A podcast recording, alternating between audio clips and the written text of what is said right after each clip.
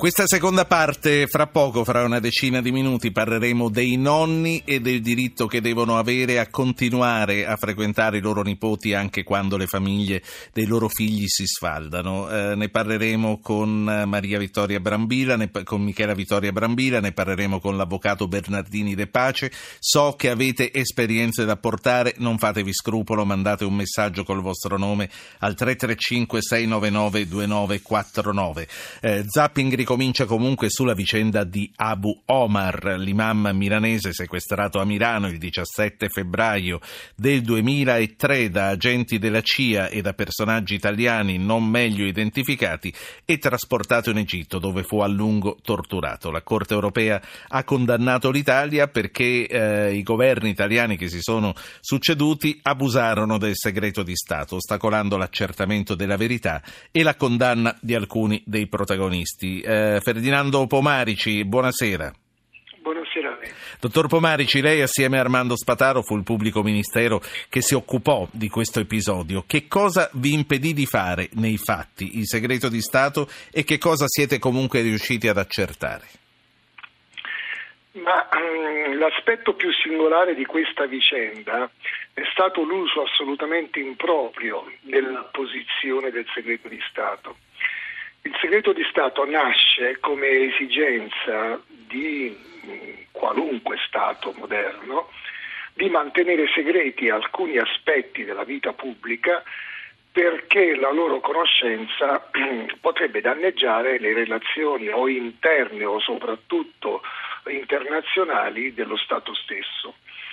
E quindi al momento in cui c'è l'autorità giudiziaria che vuole procedere a indagini su quegli aspetti, se eh, il governo, il capo del governo, il Presidente del Consiglio dei Ministri ritiene che quel, quell'accertamento possa mettere in pericolo quelle esigenze di tutela e di riservo, appone il segreto di Stato e impedisce che vengano svolte quelle indagini. Quindi eh, non è un segreto di Stato solo per i cittadini, lo è per tutti, anche per la magistratura. Soprattutto per la magistratura, Chiaro. impedisce alla magistratura di svolgere il suo oh, dovere istituzionale, accertare i fatti. Dottor Pomarici, e... un segreto di Stato può coprire anche dei reati? In teoria no, però in concreto può anche coprirla al momento in cui l'accertamento di quei reati dovesse mettere a repentaglio per esempio la sicurezza di persone che operano mh, per la tutela dello Stato, della collettività e della personalità giuridica dello Stato. Ma in questo caso l'aspetto veramente mh, singolare e direi stravagante è stato un altro, e cioè che Mm, il segreto di Stato non è stato apposto per impedire all'autorità giudiziaria di accertare i fatti, perché l'accertamento dei fatti noi lo avevamo raggiunto già autonomamente. È stato opposto il segreto di Stato solo perché quegli elementi di prova che noi avevamo trovati venissero utilizzati nel processo, quindi è un utilizzo assolutamente improprio, cioè eh, si appone il segreto di Stato non per impedire all'autorità giudiziaria di indagare, ma per impedire all'autorità giudiziaria che ha già accertato i fatti di utilizzare quelle prove. E di andare a processo, quindi lei mi sta dicendo che voi sapete eh, chi sono gli italiani che parteciparono al sequestro dell'imam di Milano, ma non li avete potuti usare a processo e quindi non sono eh, potuti essere condannati.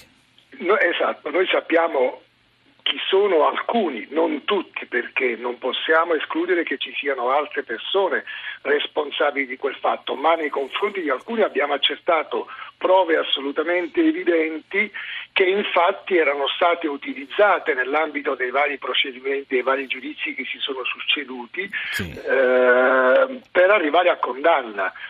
La ulteriore conferma del segreto di Stato con l'ultima criticabilissima sentenza della Corte Costituzionale ha costretto la Corte di Cassazione a dichiarare in non luogo a procedere per la posizione del segreto di Stato nei confronti di persone appartenenti al sismi che erano già sì. state condannate. Dottor Pomarici, lei è stato in un qualche modo minacciato? Diciamo che non conoscendomi bene mi hanno mandato dei messaggi secondo cui sarebbe stato meglio se io avessi evitato di criticare mh, le sentenze della Corte perché altrimenti si paventava l'esercizio dell'azione disciplinare nei miei confronti. È ovvio dire sì. che questi messaggi non hanno avuto sì. allora, ho un ascoltatore, lo vorrei fare parlare. Comunque, per completezza di informazione, va ricordato che il segreto di Stato non è stato opposto da un solo governo, ma da tutti i governi che si sono succeduti dal certo. 2003 ad allora. Quindi si parla di Berlusconi, di Prodi, di Monti, di Letta e anche di Renzi, sì. giusto? No, Renzi no, adesso... Uh, ah no, perché siamo... è finita, no, comunque la storia è finita. No, no, è chiaro.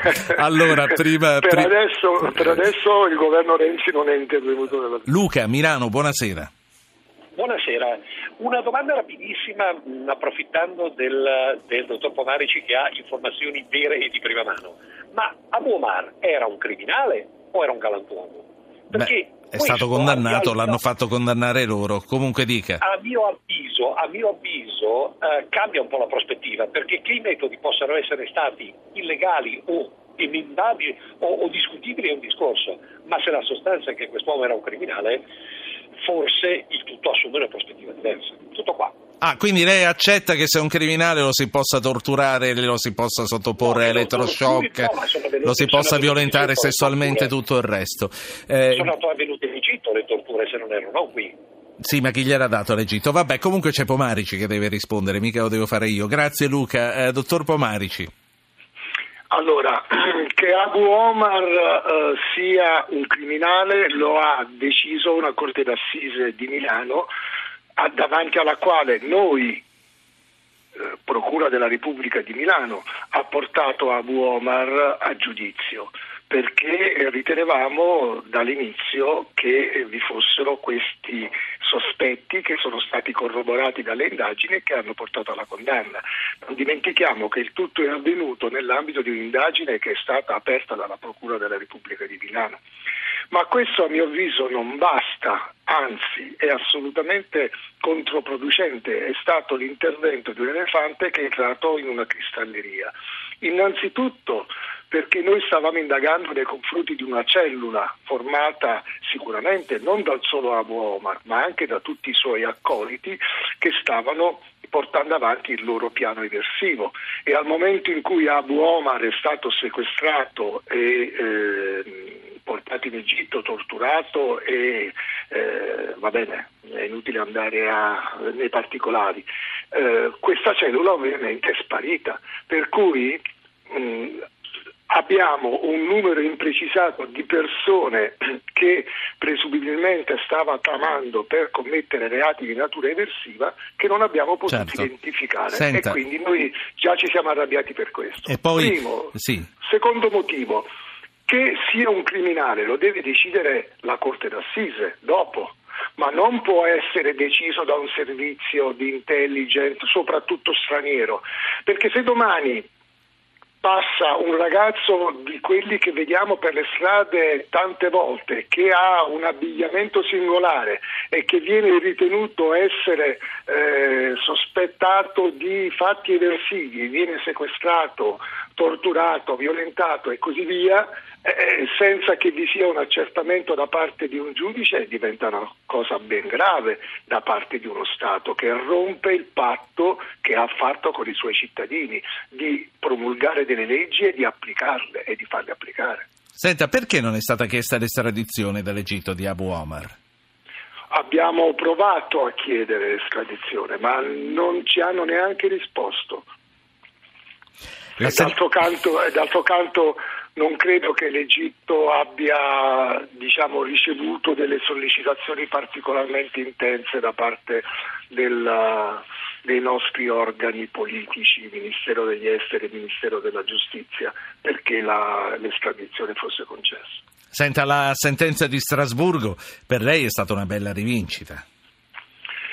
Per me è stata un'umiliazione da magistrato italiano. La rivincita personale sicuramente sì, perché abbiamo subito Armando Spataro ed io uh, trattamenti indegni che nessun magistrato dovrebbe subire solo perché fa il suo lavoro. Siamo stati insultati, minacciati, denunciati, sottoposti a processo penale, ma tutto questo non conta niente. L'unica cosa che conta è che io come magistrato italiano mi sento mh, mm, accomunato in un giudizio estremamente negativo da parte della Corte di Strasburgo che dice che l'Italia e le sue istituzioni hanno violato le leggi più elementari. Ultima cosa, la grazia arrivata da Napolitano e da Mattarella a tre dei protagonisti la sconcertò. Guardi, il potere di grazia è prerogativa eh, esclusiva del Presidente della Repubblica, per cui io non mi posso permettere di sindacare l'esercizio di questo potere. Posso solamente dire che in una vicenda come questa ha confermato oh, diciamo, un occhio certamente non ostile nei confronti del Paese che è entrato così pesantemente nella, mh, mm, nella vita e italiane. Uh, dottor Pomarici, grazie. Ferdinando Pomarici, assieme ad Armando Spataro, è stato il pubblico ministero nel processo Abu Omar. Grazie per essere stato con noi a Zapping in diretta questa sera.